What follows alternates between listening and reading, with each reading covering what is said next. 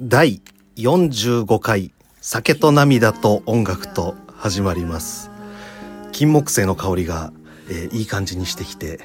なんかとっても過ごしやすい季節ですね今日はまた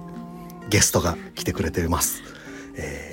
電子オルガン奏者でいいんですかね、はい、えー佐藤里乃さんですどうも皆さんはじめまして佐藤里乃と申しますよろしくよろしくお願いしますよろしくお願いします昨日のお昼ぐらいに「明日暇」って言って急遽出てもらうことになっそうてですねそんなノリの中じゃないんですけどね そうですねあの思ったより私舘野さんのこと何も知らないですよあの本当にうん1年に1回会うか会わないかぐらいなんですけいど、やそうですねこの間ライブ来てくれてはい行かせでてちょっいたとだいて出てよって言って あのりのちゃんはもうねめちゃくちゃゲラなんですよいやゲ ラいマジでいいっすよやあのラジオ向きすごいあ本当ですか、あの、うんそうアシスタント向きです、いやもうん、でちょっとあのう、うん、 1ヶ月に1回ぐらい、んちょっとあの家も近いでしょ近いでちょすっとこ近いれです本当に呼ぶからで毎回お酒おごるん でマジで出てもらえませ本当んいや私でよければ、うんぜひなんですけどでも私じゃないっしょいやいやい や一番いいなんでそのなんでなん 私ではないいやよ。だから僕がちょっと下品な話とかをはいはいしそうになった時に止めてくれる女の子の方がいいんですよ多分ああ、止められるかなだからちょっと違う視点でなんかこうあ切り込んでなるほどくれたりしたら嬉しいそれはできるかもしれないでです。何よりゲラなのが素晴らしい です。マジで本当に前も言いましたけ本当にそうど、です。うんあのあなたはあの本当に家にあの帰ったらいてほしい存在です わ。まあ一応僕ら音大の同期なんですけど、はい。音大の同期の中で女で一人選んで 100, 100年一緒に住んでくださいって言われたら、りのちゃんですよ。絶対に嘘だ第一志し。望。いやいや、絶対同に期あんだけいる中で。いや絶対に嘘だしいやいやいやそのこのご時世女は良くなあ、い女が良くない。良くない女ですごい良くないよ毎回女って言ってますうよんそう だ僕から45回だからそうちょっとあのあのーそうです出させていただくって決まった時に、はいあの舘野さんのポッドキャストをこうねちょっと聞聞こうと思って、あはいありがとうございます聞いてたんですよねざーっと。ではい私の知り合いとかも、はいはい結構ゲストで出てたりあそうですとねかするので、はい聞いてたんですけど。女だの、ううんん、こだの本当にいい加減にしてくれよ本当に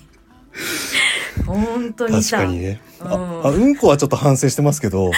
女あそうか俺でもそれ他の人にも言われたんよあ本当ですか女ってなんやねんみたいなこと言われていや本当ですよ女でいいじゃんか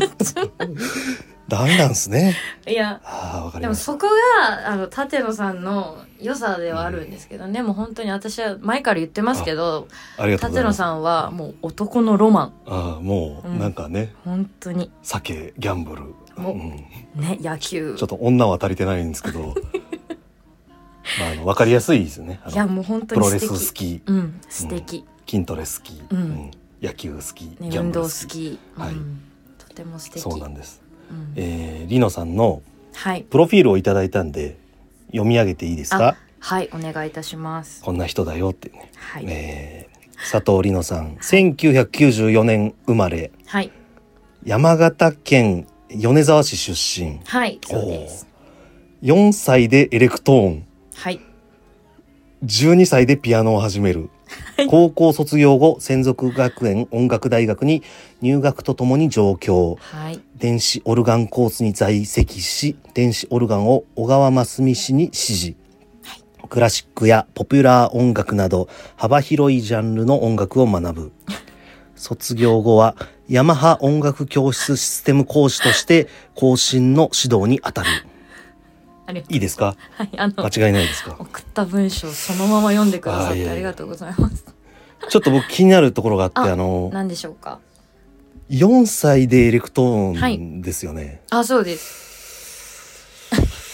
ちょっと僕今日ダメかもしれないですね。あなんの、でですか。あんまり僕みんなに言ってないんですけど、はいえあうのんちょっと病気持ってるんですよえ真面目な話そうだったんですかあんまりあの同期とかには言ってないんですけどえ、病気がうん、あの絶対音感顔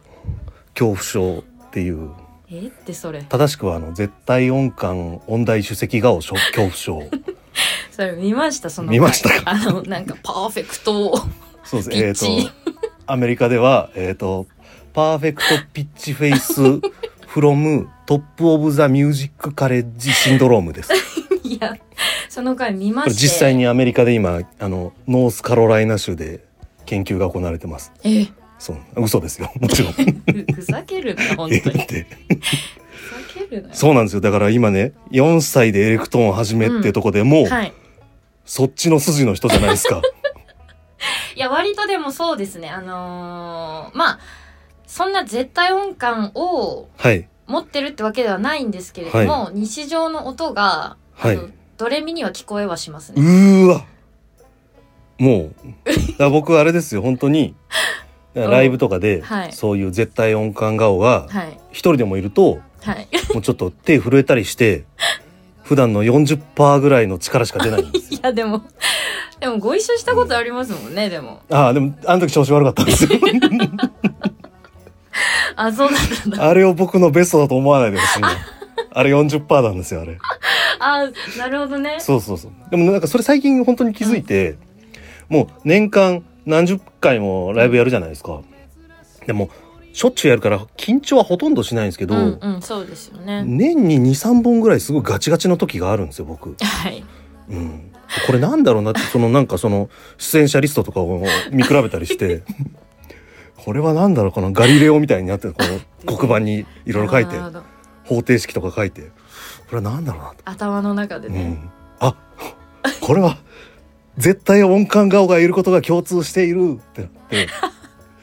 そっからもう薬をもらってます。。雑魚ガリレオですね そうです。そうなんですよ。いや、でも、怖がらないでいただきたいです。あの、そうですあのそういう、うん。私も、あの、なんて言えばいいんですかね、そういうなんかもう本当に音大っていうイメージの、うん。ところではなくて本当いやいやにいや。しょうもないてしょうもないしがない人生を生きてる4歳でエレクトーンやって12歳でピアノ始めてはい4なんですこれエレクトーンを最初にやるっていうのははい何ですか、これあの 何ですえっとだってピアノかバイオリンなんじゃないんですかあの何その偏見無知な質問ですけど、うんエレクトーンってだってちょっといきなり突拍子もない楽器じゃないですか、そうですねあの、まあ、エレクトーン習うというよりかは、あのーその自分今ヤマハのシステム講師っていう仕事はいはいをしてるんですけど、はいその4歳でその幼児科コースっていうのをはいあのなんていうか習い始めましてだあから音その楽リトミック的なあれかそうですねあの音楽の素地作りをするっていうコースなんですけどまあ大まかに言ってしまえば、はいはそのコースなんでまあ本当に絶対音感を培おうみたいなあもう、まあ、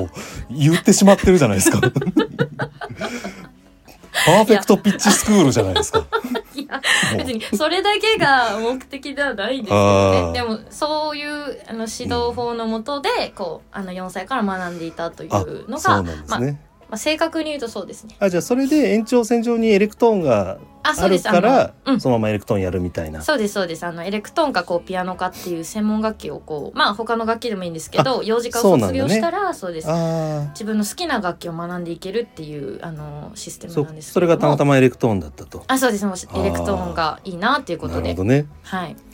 でもね僕は ねあの君らの弱点を知ってるんですよ。あの絶対音感女子が持ってる病 気。これなんだと思います。ぜえーあーえー正しくはねあーまあ、ちょっとこっちの界隈の話になるんですけど あのジャズのピアノとかやってる若手の女の子が怖がるもの。ええーーなんだろうな、えー正解は、あ 言うんだ、えー病名を言うと、はいジャズ親父恐怖症です。ないってジャズ親父恐怖症。ちょっとわ詳わしかくりいいまですすかあの、ジャズ親父ってうんピンときてます、いやあの来てないですえーとね、あの、例えば、うん その若いピアノの、ジャズピアノの女の子が、コンサート終わってでお「お疲れ様でした」ってこう、あの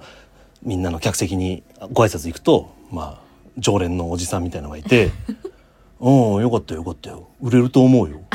「君はでもあのもっとあのマイルス・デイビスのあのアルバムとかを聞いた方がいいね」とか言って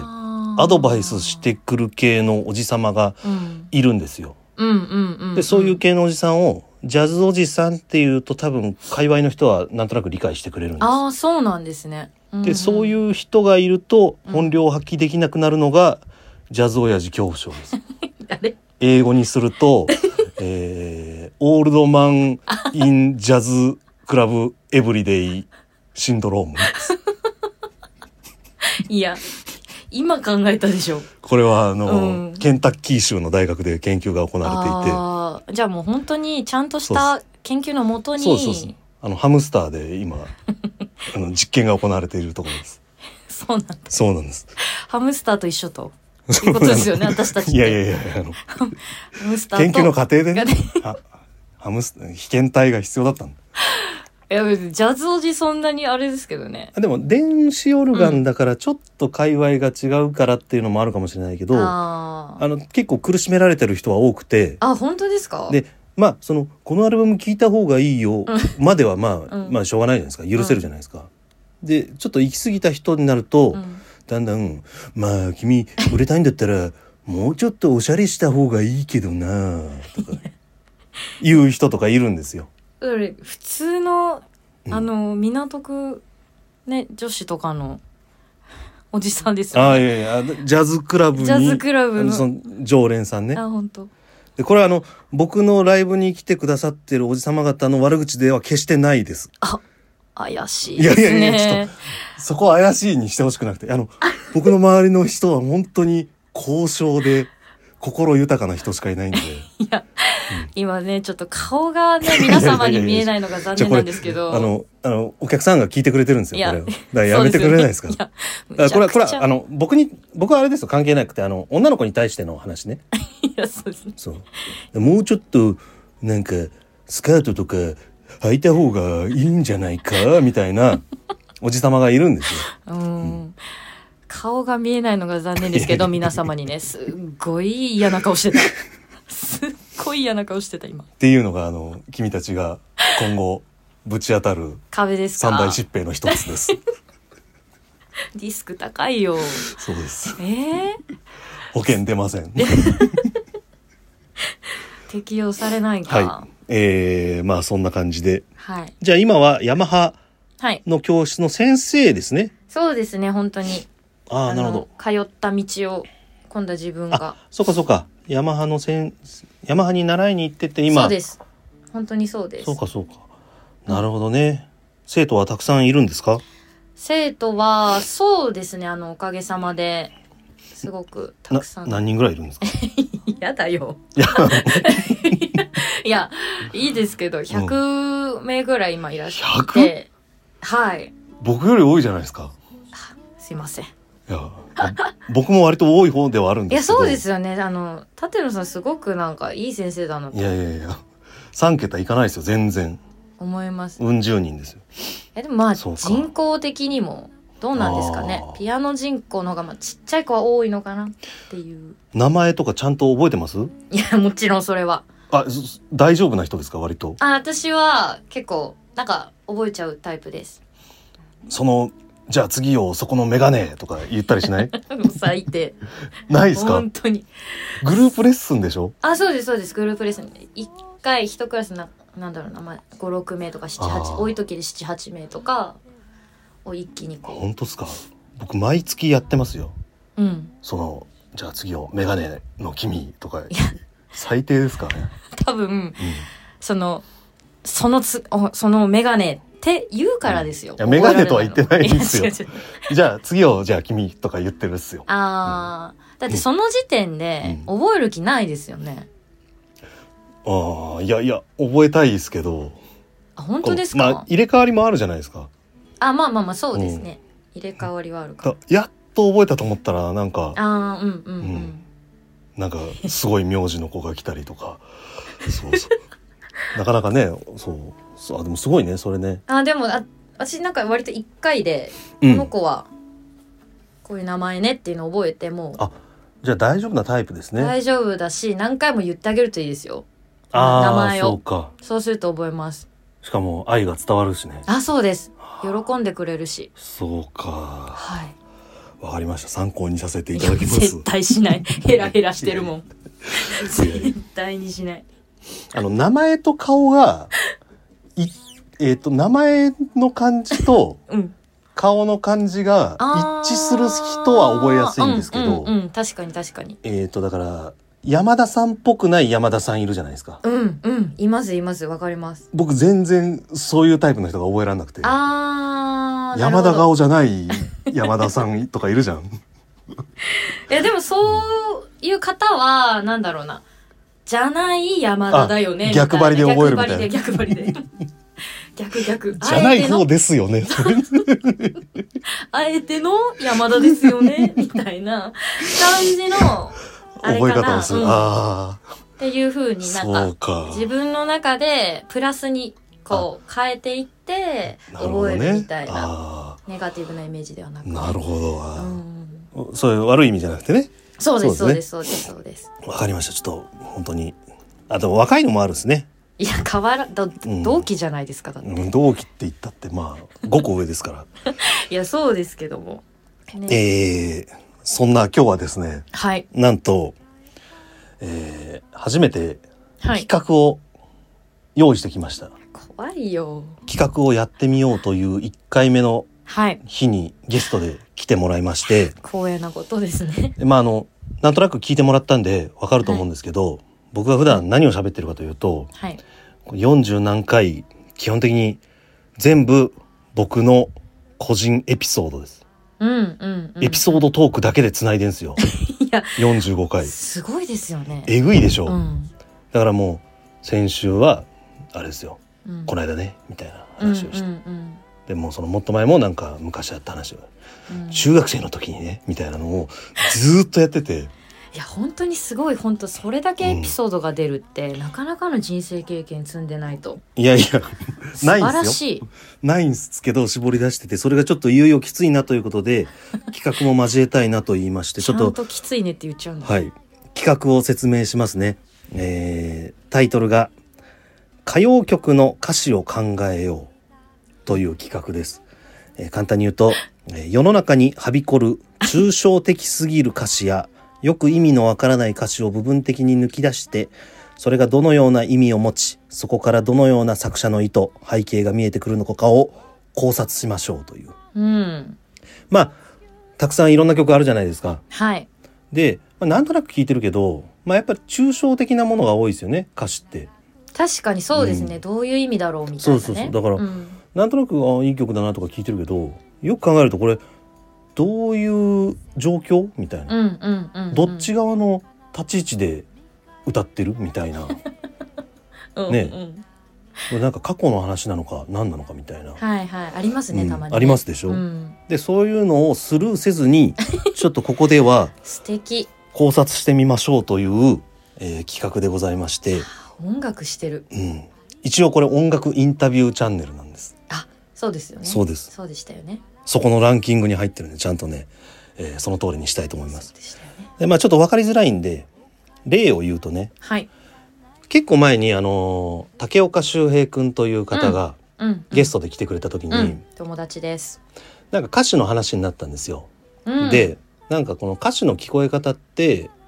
その、時間によってだったり、うん、その今置かれてる状況によってだったりして、うんうんうんうん聞こえ方が変わってくるよねとか、確かにねそんな話をししたんですよ。うんうん、だからその、ちっちゃい時は、うん、あこういう曲なんだって思って聞いてたけど大人になって改めて聞いてみるとうん、うん、あこういう意味の曲だったんだなっていうのがその聞こえ方が変わったりうん、はいはい、はい、っていう話を竹岡くんがしてくれてうんでその時に僕がね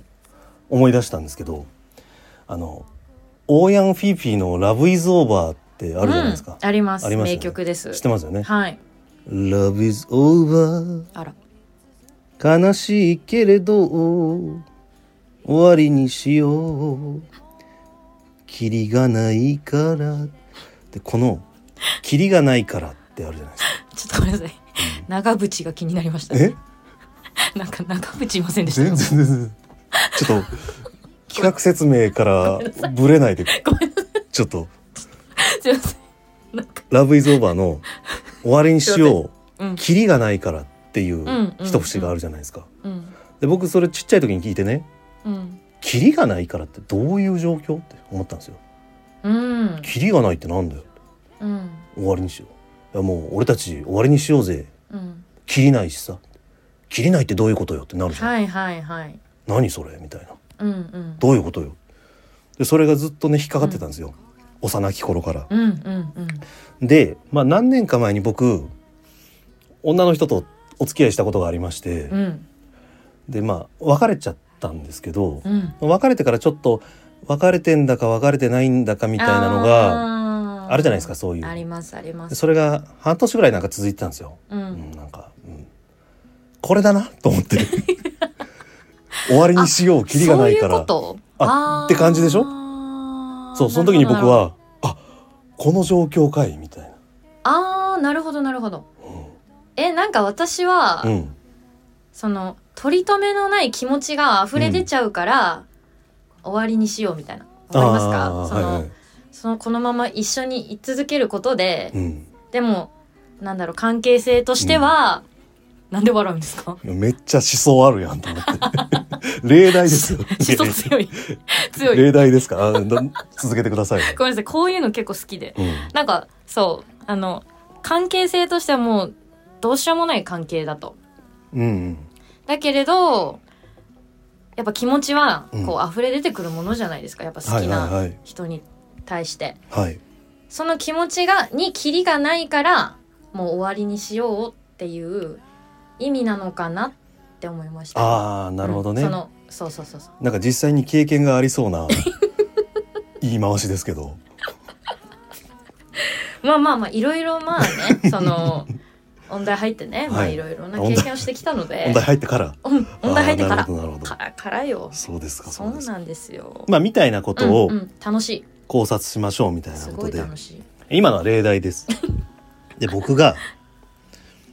これもちょっと結構昔から気になってたんですけど、うん中西慶三の「最後の雨」うんでうんあ知るっじゃなていまですす知っか、てます名曲なんですよ、はい本気で忘れるくらいなら泣けるほど愛したりしないってあるじゃないですか。入れん なや長渕をいやいやいや え出てました私。いやでも白子何か私、顔失礼がありました。顔白子いってちょ長渕やるんだったらもうちょっと本気でやりたかったね。で、この一文が、はい要はこの曲のパンチラインでありますでしょうんこれがパサンビチラでインですしもょんねうんで、これなんかいい曲だなーってなんとなく聞いてると思うんですけどう、んよく考えてほしいんですけど、うんこの一文、文脈ちょっと破綻してるんですよ。き気がするんですうんうよ。んもううんうん一回言いますよ。お願いします本気で忘れるくらいなら、うん泣けるほど愛したりし ない。どういう意味確どかにういう意味シンプルにどういうことどういう状況忘れるくらいな本気で忘れるくらいなららうん泣けるほど愛したりしなあれ あい。れどうなんいうかこと普通に聞いてた時はスッと入ってきたのにそうなんかこういい曲だな、うんなんかそうそうそいやういいいい感じだなの、うんそのやっぱこのミリオンセラーっていうのとうんその、うんあーいい感じの雰囲気にかな押されてかな 考えることを放棄してた気がしません。確かに深いとこところまででこれはえっ、と、うんなんとなく意味はわかるんですよ。なんと多う分ん、わかりますわ失かりま恋すしてうんすんごい泣いたんだと。本当に愛してたってことですよねでも君のことを絶対本気で忘れねえよっっていうんううんことが言いたいのはなんとなく伺えるでしょ、うんうんうんで多分そうだと思うんですけど文脈としてちょっとねじゃあ文脈をえ、うん、直したらいい かなその本気で忘れるぐらいなら、うん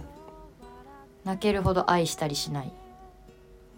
だからその「めっちゃ愛してたんだよ忘れるわけねえようん」、が言いたいでしょ、痛い痛い、う、うんん、こんな泣くほど愛したんだようんうんそうまあちょっとそのなんだこの状況云々っていうよりもちょっとなんかす話の筋が見えてこないよねみたい な違和感があったんですよデ。ィスなんだ、うん、いやいやいやいやちょっとやめてくださいあの番組を潰しにかからないでください。いやいすごい聞いてんですよ僕。やいやすごい素敵な曲そうそ私もうん、聞きます聞きますでうんちょっと考えたんですけど、うんこの解釈で合ってるかなと思うんですけどもう一個違う解釈ができるなと思って、あいいなえっ、とね「泣けるほど愛したりしない」っていう「泣けるほど愛す」ってうん何かなと思った時にうんこれはな泣いて愛したんじゃなくてあの、めっちゃくちゃ愛したよめっちゃくちゃ愛したよっていう意味の、うんあのバチクソ愛したようんバカ愛したぜみたいなうん言うことあるじゃないですか。言うことうん、うんありますよ気持のちそとのしてすはっねげえ愛したよの表現の一部として泣くほど愛したんだあ実際に涙を流したわけではあーなないるほどなるほどなるほどっすんごい愛してたんだよていうのを伝えるためにそうそうそうの表現ですよね表現一種のねすっえげえ愛したの表うん現、うんうんでそれはそうだと仮定すると本気で忘れるくらいならこんな愛したことなかったようんうんうんでうんも、うんまあそれでもいつ使うんやと思うじゃ んどういう状況ってなるじゃんでシチュエーションをねすごい考えてたの、うんはいはあいのはい例えばじゃあえーっと高校の時の同級生とうん同窓会で20年ぶりに会いましたと。のうん、いや久しぶりうんあの時楽しかったねみたいな話うにんなうんって「うんうんなんとか君私ちょっとねなんかつ付き合ってた時期あったよねはいはいねえいろいろあったね」とか言ってもうん「えそんなあったっけ?」とか言うんですよあら男が。うんうん、嫌でしょでそうしたら女の方ちょっと切れますよ。いやえまさか本気で忘れたんじゃないでしょうねうんに対しての答え「バカ野郎本気で忘れるくらいなら泣けるほど愛したりしねえよいや」ここですこの状況このこ歌でですすやあらへんここですやピンポイントのここだけの歌ですシチュエーションここだけここだけ共感できるバチコリ当てはまるのここだけそうなんです狭ないいや狭狭よ下北の道ぐらい狭いようです狭っハイエース通れないぐらいですロケ車通れないよロケ車通れないです、えここうか、ん、いやじゃあそうなんですよ割とピンポイントなうん曲、そういや違うよ違う違う違う違う違う違う違う でもなんか、うんうんこんな感じではいはい楽しい普通に聞いてるけ どちょっと、うんあのちゃんと意味わからずに歌ってるよねとかあるじゃんあります我々もねうんそうだからこれがもうちょっとその